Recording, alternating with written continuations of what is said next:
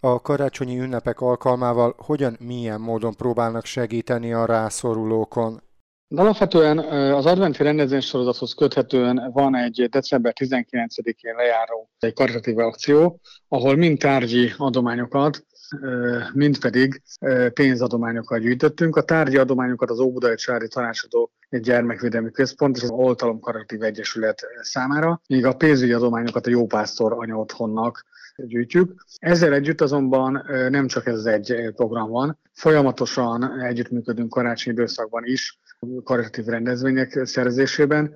Például az Étel az Életért Alapítvány és a számos más civil szerzet szerzésében egy éterosztó akció volt, ahol az éterosztáson kívül tartós élelmiszereket is kaptak a rászorulók. Ezután is köszönöm az Ételt az Életért és a gyakorlatilag civil közösségek támogatását, mert itt láthattuk azt, hogy nem csak maga az Éthet az Életét Alapítvány, hanem a Magyar Máltai Szolgálat, vagy például a rászorultakat támogató alapítvány is jelen volt.